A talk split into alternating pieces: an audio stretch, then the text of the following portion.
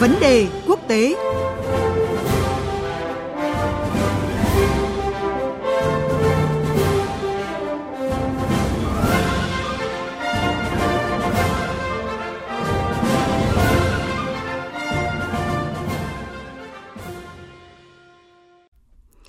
Thưa quý vị và các bạn, hôm nay 2,7 triệu cử tri Singapore sẽ đi bầu cử để chọn ra một thủ tướng mới cho quốc đảo này.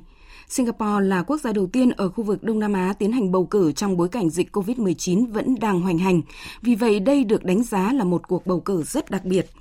Một điểm đáng chú ý nữa là cuộc bầu cử năm nay ghi nhận tới 27 gương mặt ứng cử viên lần đầu tiên tham gia tranh cử, trong đó có tới 10 nữ, cao hơn gấp đôi số lượng ứng cử viên nữ trong cuộc bầu cử năm 2011 và 2015. Giới phân tích dự đoán cuộc bầu cử lần này tại Singapore sẽ tạo ra những bước ngoặt trên chính trường Singapore. Và chúng tôi đã kết nối với phóng viên Quang Trung, thường trú Đài Tiếng Nói Việt Nam tại Thái Lan, theo dõi khu vực Đông Nam Á để phân tích cụ thể hơn về vấn đề này. Xin mời chị Thúy Ngọc bắt đầu cuộc trao đổi. À, vâng, xin chào anh Quang Trung. Vâng, xin chào chị Thúy Ngọc và thính giả của Đài Tiếng nói Việt Nam. Thưa anh, Singapore là quốc gia đầu tiên tại Đông Nam Á tổ chức bầu cử trong bối cảnh dịch COVID-19 vẫn đang hoành hành. Vậy thì cuộc bầu cử lần này có những cái điểm nào đáng chú ý ạ thưa anh? Vâng, cuộc bầu cử lần này tại Singapore có khá nhiều điểm đáng chú ý cần theo dõi. Đầu tiên, đây là cuộc bầu cử giữa dịch COVID-19. Singapore là quốc gia đầu tiên tổ chức bầu cử dù dịch vẫn còn diễn biến phức tạp – Chính vì vậy, nước này phải chi ra rất nhiều tiền cho cuộc bầu cử để vừa có thể bỏ phiếu, vừa đảm bảo an toàn cho cử tri. Hiện tại thì Singapore vẫn phải oàn mình chống dịch với tổng số hơn 44.000 ca nhiễm, trong đó chủ yếu là trong đội ngũ lao động nhập cư.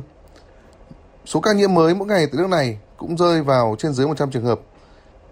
Việc bị vỡ trận trong chống dịch dù ban đầu đã làm rất tốt của chính quyền đương nhiệm đã làm giảm đi rất nhiều uy tín của Đảng Nhân dân Hành động cầm quyền.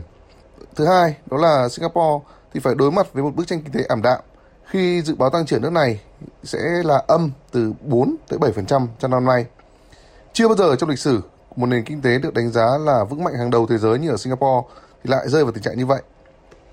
Thứ ba thì đó là những cái thay đổi mang tính kế thừa tại Đảng Nhân dân Hành động.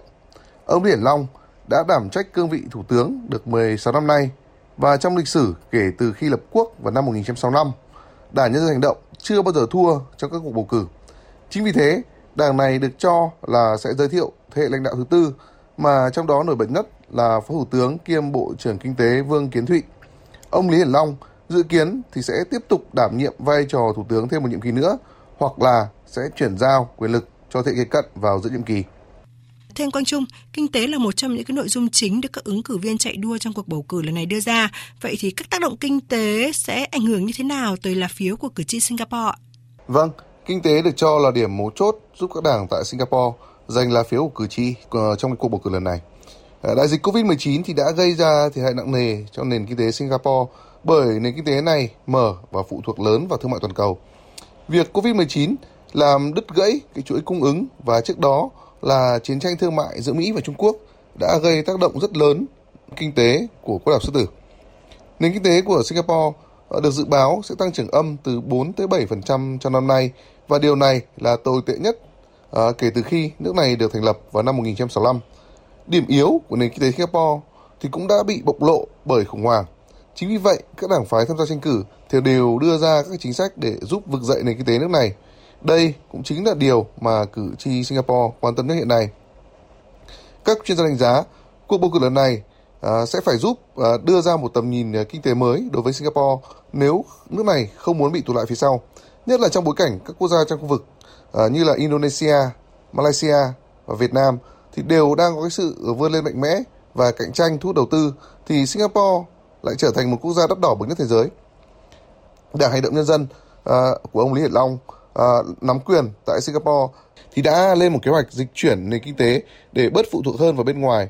Đó là việc phát triển công nghệ sinh học, năng lượng, uh, chăm sức khỏe, uh, phần mềm và mong muốn biến Singapore trở thành một ngôi nhà đáng mơ ước của các doanh nhân uh, và các doanh nghiệp khởi nghiệp. Uh, ngoài ra thì một trọng tâm khác đó là việc phải hạ thấp mức uh, chi phí sinh hoạt uh, vốn đã cao ngất ngưỡng tại quốc gia này. Một điểm đáng lưu ý khác đối với nền kinh tế Singapore đó là việc uh, phụ thuộc quá nhiều vào lao động nước ngoài giá rẻ. Điều này làm ảnh hưởng lớn tới việc làm của người dân. Chính ông Lý Hiển Dương, em trai ông Lý Hiển Long, đã nói với tờ Nikkei của Nhật Bản rằng có những vấn đề bất bình đẳng trong thu nhập, có đói nghèo và vấn đề nhà ở và có rất nhiều thứ khác xung quanh cuộc sống. Vâng, vậy thì theo dự đoán của anh thì uh, liệu cuộc bầu cử năm nay tại Singapore sẽ có những cái thay đổi như thế nào ạ? Lịch sử chính trường Singapore cho thấy từ trước tới nay, Đảng Hành động Nhân dân chưa bao giờ thua trong các cuộc bầu cử kể từ năm 1965 cho tới nay. Singapore thì đã có 3 thủ tướng là Lý Quang Diệu, Ngô Chốt Tông và Lý Hiển Long thì đều là thành viên của Đảng Nhân dân Hành động. Trong cái cuộc bầu cử gần nhất vào năm 2015 thì đảng này cũng đã giành tới 83 trên tổng số 89 ghế của Quốc hội. Điều này chứng tỏ uy tín của đảng của nhà lập quốc Singapore Lý Quang Diệu vẫn còn rất lớn trong cử tri. Chính vì thế, khả năng lớn là ở cuộc bầu cử năm nay sẽ không có nhiều bất ngờ về đảng nắm quyền. Tuy nhiên, trong nội bộ đảng nắm quyền thì sẽ có một vài thay đổi. Đó là việc ông Lý Hiển Long đã từng tuyên bố rằng sẽ nghỉ hưu ở tuổi 70. Năm nay thì ông đã 68 tuổi và giới chuyên gia à, vẫn còn chưa biết rằng liệu ông có thể tiếp tục ở cương vị người đứng đầu thêm một nhiệm kỳ nữa hay không, hay là sẽ chuyển giao quyền lực như tuyên bố. Một dấu hiệu khác thì đó là việc các chính trị gia lão luyện của đảng cầm quyền cũng nghỉ hưu như là cựu thủ tướng Cô Chốt Tông. Thay vào đó là một thế hệ lãnh đạo mới được trình làng. Những người này sẽ dự kiến sẽ giúp đảng hành động nhân dân tiếp tục cải cách Singapore theo chiều hướng mới. À, bởi vì cái cuộc bầu cử này diễn ra trong dịch Covid-19 nên các đảng phái tham gia tranh cử đều không có nhiều thời gian để vận động. Thay vào đó thì họ được vận động cử tri miễn phí trên sóng truyền hình. Điều này à, có thể khiến tạo ra một vài bất ngờ nho nhỏ trong cuộc bầu cử năm nay. Các yếu tố kể trên thì cũng có thể giúp ra tạo ra các khoảng trống cho các đảng nhỏ hơn có thể thể hiện mình. Và cuối cùng đó là việc ông à, Lý Hiển Dương À, dù tuyên bố rằng Singapore không cần à, thêm một người họ Lý nào nữa, nên đã không tham gia tranh cử, nhưng việc ông ủng hộ đảng đối lập à, Singapore tiến bộ, thay vì sát cánh cùng đảng của anh trai và cha thì cũng có thể sẽ có tác động lên cuộc bầu cử năm nay.